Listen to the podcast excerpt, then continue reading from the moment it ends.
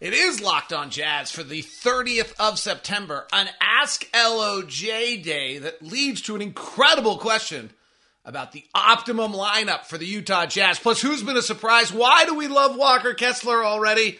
Who's our glue player? And what do we do with Malik Beasley? A bunch of questions coming your direction from you on an Ask LOJ Friday. It is Locked On Jazz. Bum bum bum bum bum bum bum bum bum bum bum. You are Locked On Jazz, your daily podcast on the Utah Jazz. Part of the Locked On Podcast Network. Your team every day. How are you? I'm David Locke, radio voice of the Utah Jazz, Jazz NBA insider. This is Locked On Jazz, your daily podcast on the Utah Jazz, giving you insight, expertise, geeky numbers, and hopefully making it way better to be a Jazz fan each and every day. Thank you so much for making Locked On Jazz your first listen every single day. We are free and available on all podcasting apps as well as on YouTube. Thanks so much for tuning in. Five star review, thumbs up, all appreciated. If you're on YouTube, please subscribe and hit the bell button to be notified of what's coming up. Our YouTube question of the day What are you looking for on Sunday? Sunday, Jazz preseason game number one versus Toronto. 97.5. I think it's a 4 o'clock start our time. Uh, so make sure you grab it. All right, it is an Ask LOJ Friday. I love that. Hashtag Ask LOJ. It's when you submit your questions uh, to the show and I kind of hit your pulse of what's going on. And we've got some really, really good ones today, including someone asked about lineup, so I did a bunch of work on it. But let me um, let me jump through a few of them, and then we'll get to it. So let's start it off right away. Uh, by the way, oh, one note, kind of fun thing today, this week I got to do. I was going to share with you. I went down to Built Bar this week and got to go into the studio and play with them making brand new flavors. I'm sure I signed an NDA when I walked in, so I can't tell you what the new flavors are. Super cool to see the process. I think his name was Cameron, who was like the tester. He was super cool. Met with a bunch of other guys and some other stuff. We got some fun stuff coming, but um, really fun to be down there. I did notice that cookie dough puff is gone, and I forgot to order. Oops. Mud pies are available, so you can use Locked On 15 uh, for that. All right, let's get to it. Um, let's super fun. All right, let's get to it. Here's our first question from TJ Gale. With the current roster, what is your prediction for the best lineup for this year? Hmm. Well, this kind of led to our second question, too. Question, what are your th- Oh wait, no, that's actually a different question. So what are your best lineups for the year? Sorry, there was another question about lineups, it's going to probably come up. So let's get to best lineups of the year because I do think that we can do some interesting things on best lineups of the year here. And what that is is there's a wonderful tool from B-Ball Index. And B-Ball Index will allow us to plug in some lineups and then see what they look like. So let's take our first lineup, and I'm going to share it on our YouTube screen if you're watching. Um, and here it is. It's Mike Conley with Collin Sexton, Lauri Markkanen, Malik Beasley, and Kelly Olynyk. So again, that's Conley, Sexton, Beasley, Markkanen, and Olynyk. This is quite an offensive lineup. So and and this and what B-Ball Index does is gives us a bunch of scores that we can look at and see what they say. So and and this only is looking at this offensively right now. Um, but this lineup might be just putting our five best players, other than Jordan Clarkson, out on the floor um, and dealing with it. Uh, and playing back at the four. So this has a, an offensive rating for of a LeBron of an 82% level offense. That's pretty good. Scoring gravity is also at 82%. So this group should, according to all this, really score, really, really be able to score, and a perimeter talent of shooting in the 86th percentile. So, according to the data here, then you kind of look at, so it also has your ball dominance, your one on one talent, your catch and shoot talent spacing, your ability to get to the rim, your ability to score at the rim, and your offensive rebounding talent. So, this lineup, according to B Ball Index, shows that this would be an 82nd percentile offense, pretty darn good. Scoring gravity in the 83rd percentile, really pretty good. Perimeter shooting talent in the 86th percentile, really good. Not very good at getting the rim. Very average at scoring at the rim, very average at getting the rim, and only okay playmaking and offensive rebounding. So there's one choice. There's Mike Conley, Collin Sexton, Lauri Markkanen, Malik Beasley, Kelly Olynyk as one choice in here. Let's go to another choice here. Now I've taken Sexton and moved him to the bench with Mike Conley, Malik Beasley, Lauri Markkanen, Jared Vanderbilt, and Kelly Olynyk. So now we just got super long, right? We're now seven feet at the small forward. Jared Vanderbilt is 6'10 and a live wire, and Olynyk seven feet. This one also puts us, interestingly enough, in the 83rd percentile offensively. Um, and in the 85th percentile in perimeter shooting talent. So, similar kind of result on a lineup that I actually built as probably being a much more defensive minded uh, lineup. Now, the scoring gravity is in the 76 percentile, not quite as good. Really poor team getting to the rim, interestingly. So, you suddenly have three seven footers but Markkanen and Vanderbilt and Olynyk are not guys who get to the rim very much. Conley doesn't get to the rim a great deal. Beasley doesn't get to the rim much. He's just a shooter last year. It's a much better offensive rebounding team, kind of similar playmaking team than what we had before. So, what is our optimum lineup? Like this one's interesting. Conley, Beasley, Markin, and Sexton. So let's go to our next one. Let's play. Let's play again. Here we have. Um, now this one I put Mike Conley with Collin Sexton, Lauri Markkanen, Jared Vanderbilt, and Kelly Olynyk. So it's the big, it's the Markkanen Vanderbilt Olynyk big, but with two little guards. Understand we also have Sexton's 2022 numbers here, not 2021. And this, and no Malik Beasley. This lineup is now in the 79th percentile offensively for LeBron ratings, which is down from the 80s that we were. Again, not a very good scoring at the rim. This group doesn't have kind of the seem to have the same elite shooting perimeter. Everything's kind of in the 70th percentile. The scoring gravity's in the 75th. The catch and shoot 69th. The perimeter shooting 79th. So the Conley Sexton, two guards with three bigs, does not seem to peak out in the optimum lineup uh, of that. Let's continue. Again, remember this is the Sexton last year's numbers, not this year's numbers. Um, so this now puts Mike Conley coming off the bench, which is the number one question I got this week on Ask LOJ, which is should we bring Mike Conley off the bench and have Col- and with Collin Sexton starting? And and my answer actually might be the exact opposite. Should we have Mike Conley starting and Collin Sexton coming off the bench? And we'll talk about that coming up. But here is this group. Now this is the least good offensive group yet. So this is Sexton with Beasley, Markkanen, Vanderbilt, and Olynyk and that's at the 72nd percentile offensively. Doesn't scoring gravity in the 73rd. Still, and not very good at getting to the rim. Still in the 40th percentile. We don't seem to have a team that naturally gets to the rim with any of these lineups if we look at them. And that's kind of that's a pretty interesting kind of early find to this.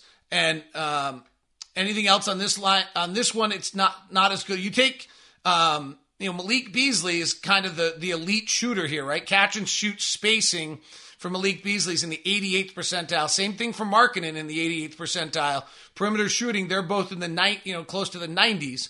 Uh, Sexton last year had such a bad year that his numbers are a little misleading. So I think that's important to look at that these are off the 2022 numbers on Sexton. I couldn't get B-ball index to give me the 2021. So um, here's another one, and that this one is you're starting Mike Conley with Collin Sexton, so you have both the guards.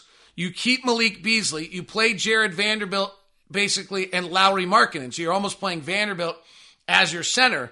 This lineup gets into the 79th percentile offensively, elite perimeter shooting. That's back up at the 83rd percentile in perimeter shooting. Again, only average getting the rim. That's just our personnel, it seems. Our playmaking on this one is okay. Um, and the scoring gravity is in the 74th percentile. So this is pretty interesting. Uh, and this was a great question. I'm glad we did this. What jumps out to me here is when you kind of start to play with this, and then you have to ask yourself, this was all offense. Like, what's our best defensive lineup? You go back and play with this a little bit, and you throw out this Conley, Sexton, Markkanen, Beasley, Olynyk. So that's got to be our pure offense lineup, right? Collin Sexton, Mike Conley together with Malik Beasley, Lauri Markkanen, Kelly Olynyk. Uh, that is pure offense. That's in the 82nd percentile of all lineups uh, offensively and in the 86th percentile of perimeter shooting and 83rd percentile of scoring gravity. That that group can really score it.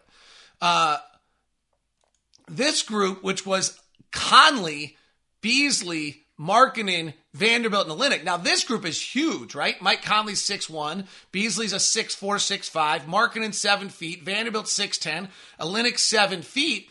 Also comes out in the 83rd percentile of an offensive team. That's uh, and, and, part of it is because it, it moves itself up to the 80th percentile in offensive rebounding, still has the playmaking, perimeter shooting's at the 84th percentile, scoring gravity's not quite as good, but you have Beasley and Markkanen in the 88th percentile of catch and shoot spacing. Olynyk's pretty good, his, and Olynyk's scoring gravity is off the charts, one of the best there is because of his position. And same thing with Markkanen. So this one's super interesting to me that our optimum offensive lineup which would be Conley Sexton, which we talked about a minute ago, which is the con, at least in my opinion, our offense is Conley, Sexton, Markin, and Beasley, Olynyk. Those are our five best offensive players put on the floor at one time. It and the B-ball index, it comes down to the 83rd percentile. Now, again, a little bit of that is because Sexton's numbers are 2022, not 2021, and I just uh, B-ball index doesn't have the last year's numbers. But it's interesting to me that you go and plug in this lineup, which is Conley, Beasley, Markin, and Vanderbilt in Olynyk, so we're huge, and the offensive rating comes out as the exact same. The other lineup that I think a lot of us were interested in is Conley, Sexton, Markin, and Vanderbilt in a Olynyk. And that one, again, a little bit because of Sexton, doesn't come out quite as good offensively. It's only in the 78th percentile, but its offensive rebounding numbers are good. That's still a really big lineup. So that one's that one's super interesting. That, that the takeaway here is that Markkanen and Olynyk are unique enough talents with their scoring gravity and their spacing that you can play them maybe with Jared Vanderbilt and not hurt yourself offensively. That to me, a really interesting kind of takeaway uh, while playing with that. So that was our opening question. That was a lot of stuff. We're going to start getting flying here, but I thought that was so. Thank you so much to TJ because I thought that was really interesting and eye opening to what we might see this year. That the idea that actually Markkanen and Olynyk's passing, uh, particularly Olynyk's passing, but their shooting and their scoring gravity opens up the game to let them play with Vanderbilt, who doesn't have that gravity, and we can be massively big. Now, defensively, we're just going to have to be big um, to cover that up. So, I don't know. You, you tell me which what you think of that uh, on that. Today's show is brought to you. Uh, give me your thoughts on the YouTube chat room on those lineups, what you think is the optimum lineup uh, for us as well, what you think the starting lineup should be. Also, what are you most excited to watch for uh, in Sunday's Game 1 versus Toronto from Edmonton? It'll be live on 97.5 FM. All right, uh, today's show is brought to you by Murdoch Hyundai, located at 4646 South State Street, also located in Logan and in Lindon. If you're going to stop by, let us give you the VIP treatment that we give you from the Murdochs. The great lineup of cars, unprecedented, with the uh, remarkable uh, Hyundai lineup of SUVs. The Palisade is the most beautiful one out there, and it's just so, so uh, fabulous. Then the Santa Fe's, we have two of them with the Tucson, the Kona. We just bought the Ioniq, which is the electric car, and could not be more pleased uh, with that and what we're seeing with the uh, with the Ioniq and having that experience uh, so far. So if you're going to stop by Murdoch Hyundai, you'll notice that the Hyundai car gives you the most bells, whistles, and everything else for the dollar. Please do so, but email me first at dlock09 at gmail.com. I'll set you up with Cam and Murray. I'll set you up with Jake out in Lindon uh, and get you with these great guys and have you have a super experience. Today's show is also brought to you by our good friends over at Bet Online the best odds, news, and scores anywhere. NBA odds to make the playoffs are up at Bet Online right now. The Utah Jazz odds to make the playoffs are minus 10,000 on a no, plus 2,000. Bet $10, win $20,000 if the Jazz make the playoffs this year. Can this roster, I think it's a play in team as it's constructed right now, is it worth seeing if we if the Jazz can make that bet and see if the Jazz get lucky, or is the risk too big? NBA Player Futures Six Man of the Year award: Jordan Poole, Tyler Herro, Bones Hyland, and Malcolm Brogdon are the top four. For that, what about Jordan Clarkson or Collin Sexton? If you don't, or Mike Conley, NBA Defensive Player of the Year: Rudy Gobert plus 450, Draymond plus 750. Robert Williams plus 800, and Bam Adebayo plus 800, with Giannis coming in at 1,000. Your top five MVP candidates for the year. Number one is Luka, two Embiid, three Giannis, four Durant, and five Nikola Jokic. Those are the five top MVP candidates. The next tier where you can make some money: Jayson Tatum, Ja Morant, Steph Curry, LeBron James, Zion Williamson on the betting lines. There, it's all at our friends at BetOnline.ag. The Jazz. Let's see. What do we got? Where am I? I'm trying to find my screen to switch out of my. Uh, there we go. I have so many things going on here today. It's hard to even find them all. All right, here we go. Uh, let's get back to your questions. Uh, super stuff here. And here is question. What are your thoughts on birth order and professional athletes? Why are they the youngest? And what do you think they are more firstborns? I wonder if this trend is different for coaches. That last part is a fascinating part from Clint. So I love this question. And I think this is, I ask this to every single one of our players. And I'll compile it here uh, in the next day or two and tweet it out and have it on the show. Uh, but almost all of our players are second, third, uh, youngest. Uh, I think they're competing. I think the youngest kid in the house is always trying to catch up. I think they're trying to they're trying to battle. And you know, you know, think about um, Collin Sexton. He talks about his older brother Jordan and how great he was, and he tries, you know, he was trying to compete with him all the time. And so I think you find that that's the case in most of these that they have older siblings in the house that they were trying to compete up for, whether it's even words in the car or oxygen in the room or sports, and, and it makes them more competitive. And then they work their way through, and that's when they make it um, along the way. I, coaches, you you would think that might be firstborns because firstborns are traditionally more rule following, um, and so in that sense that they could be the answer there. That's a really that's thank you for asking that. Dan, what is your biggest surprise with the team? So I don't have a biggest surprise right now, frankly, um, but I have talked to enough people.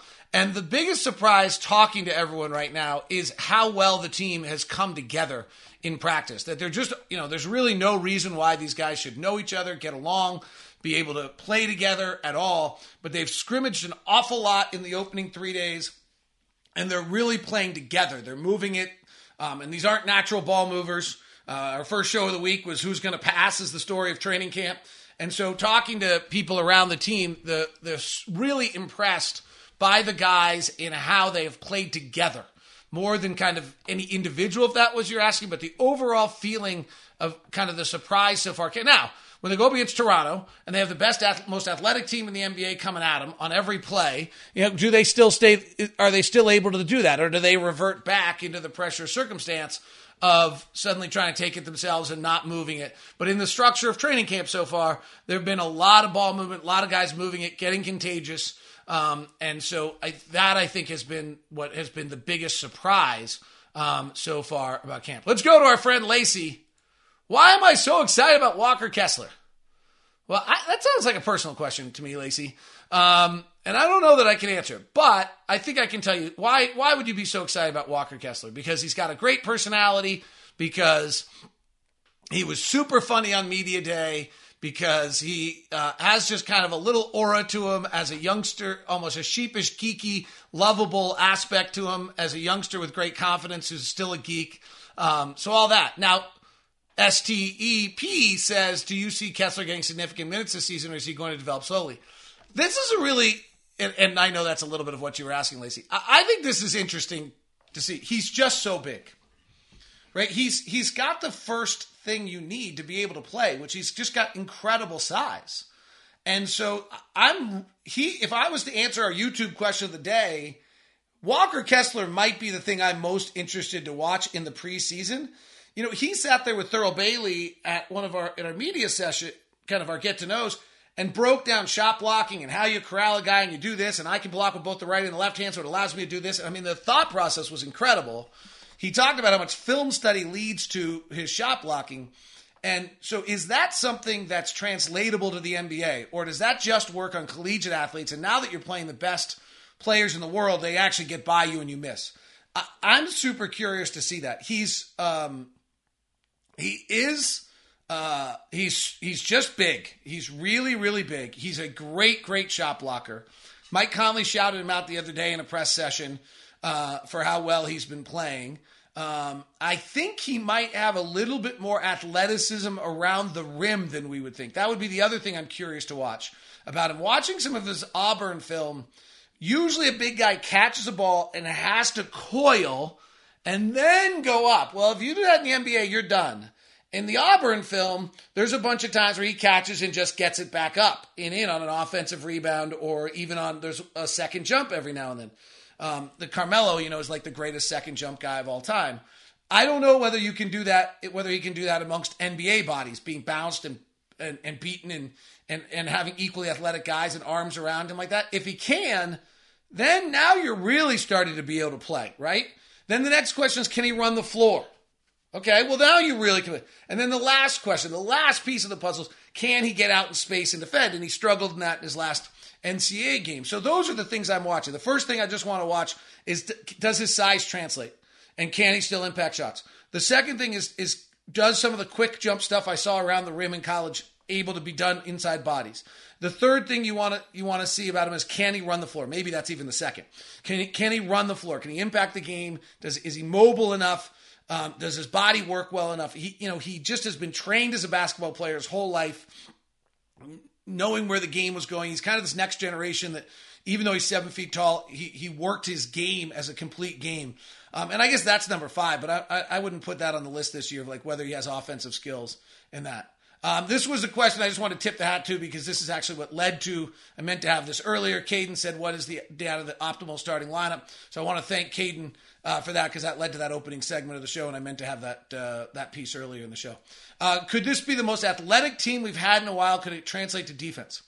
Um, I will just say, watching practice yesterday, they, it was a noticeably bigger team. Like that was the thing that jumped out to me watching practice yesterday was how big the team was. That the, they're just big.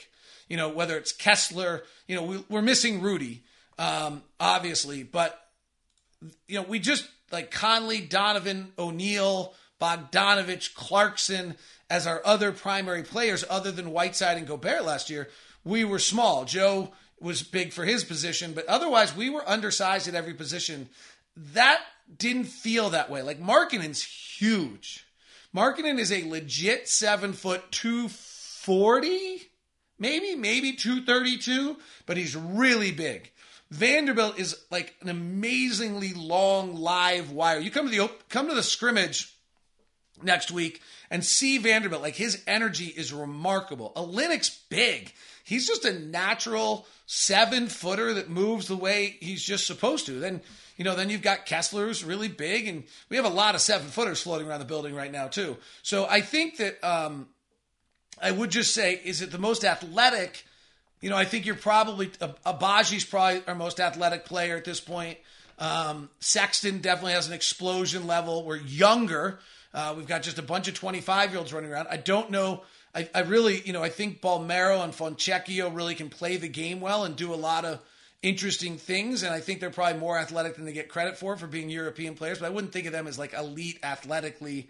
Um, just watching Agbaji's tape at Kansas, his body moves at a different level than I think anybody you know we've had in a little while. Uh, who is going? What or who is going to be the sticky glue for this team? This is an interesting question.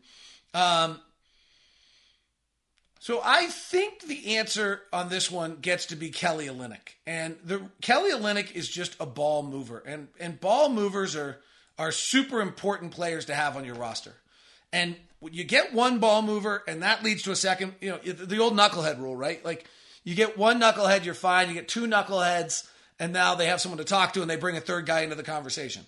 Ball movers might be the same thing. You have one ball mover and they're just kind of on an island. You get a, two ball movers and now all of a sudden it's contagious. And so Olynyk is the first ball natural ball mover on this team along with Mike.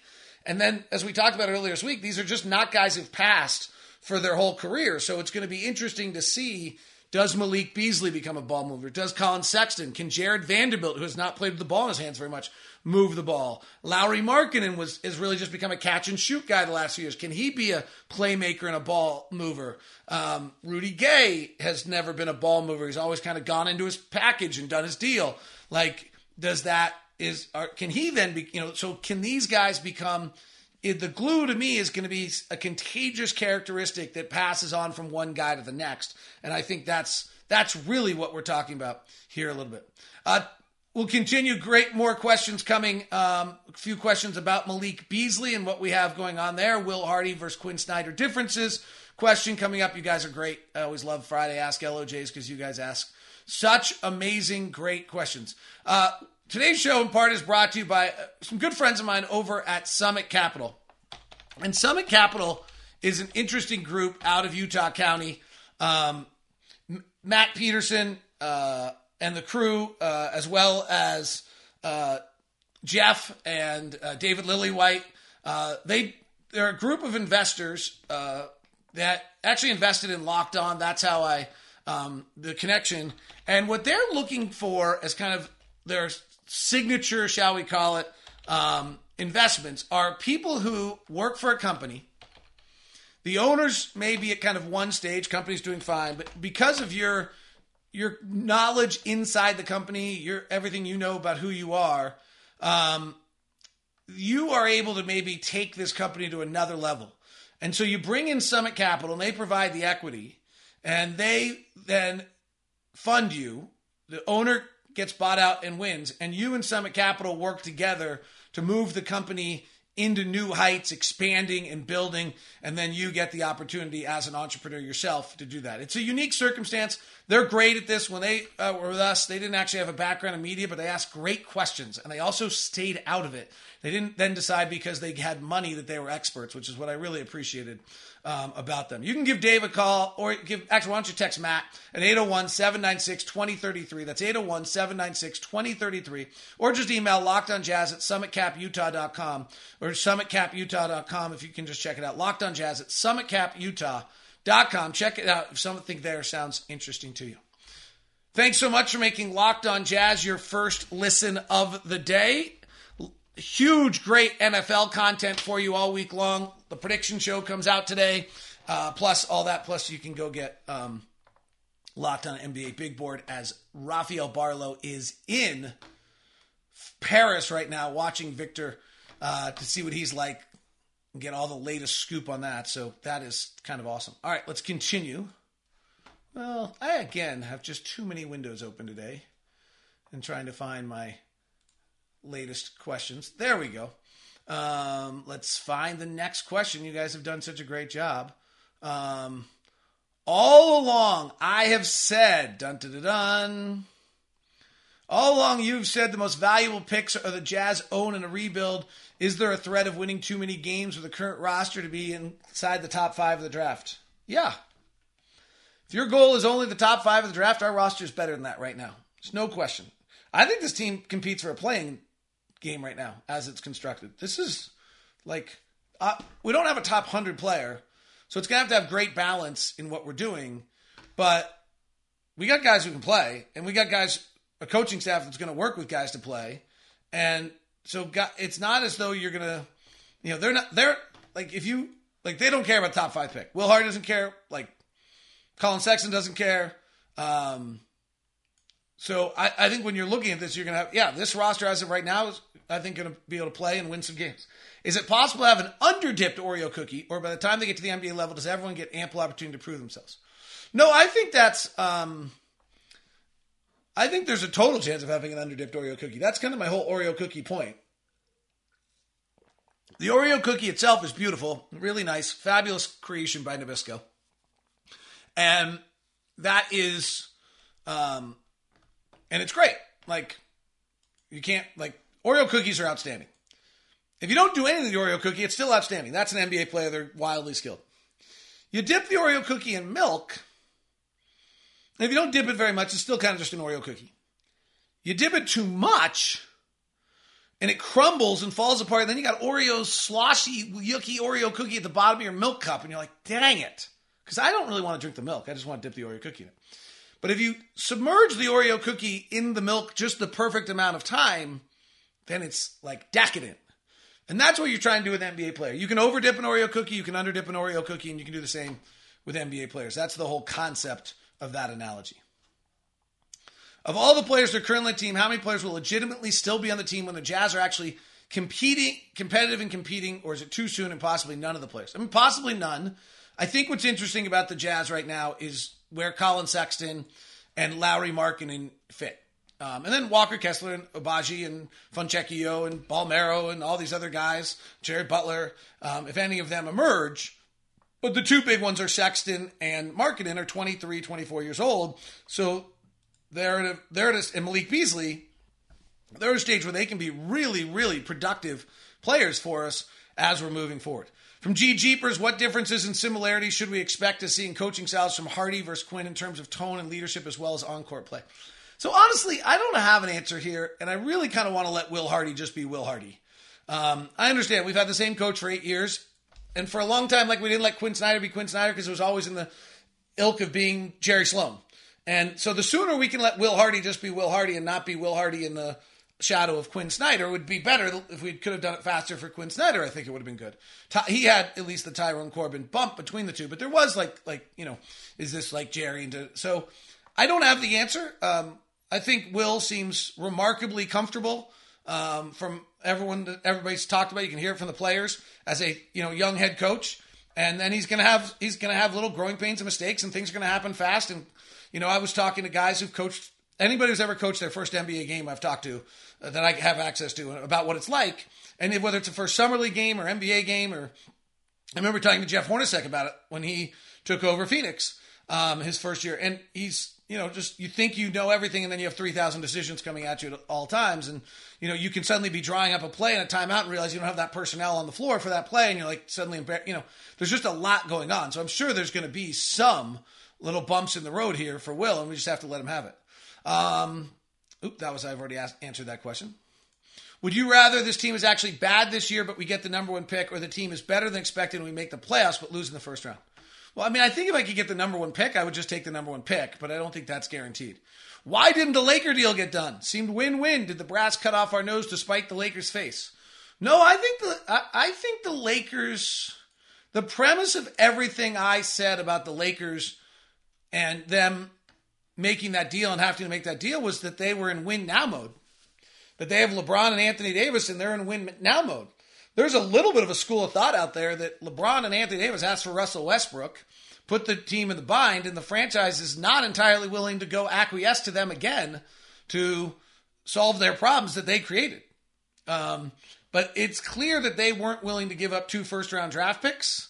Um, and Uh, it's not entirely clear they're willing to give up one first round draft pick, or if you're taking Russell and getting, you know, players, maybe you're getting one first round draft pick. So let's see over time how this plays out for them or what they end up getting. But as of right now, it's clear that both with Indiana and Utah, they weren't willing to give up the second pick and they wanted you to take Russ's contract.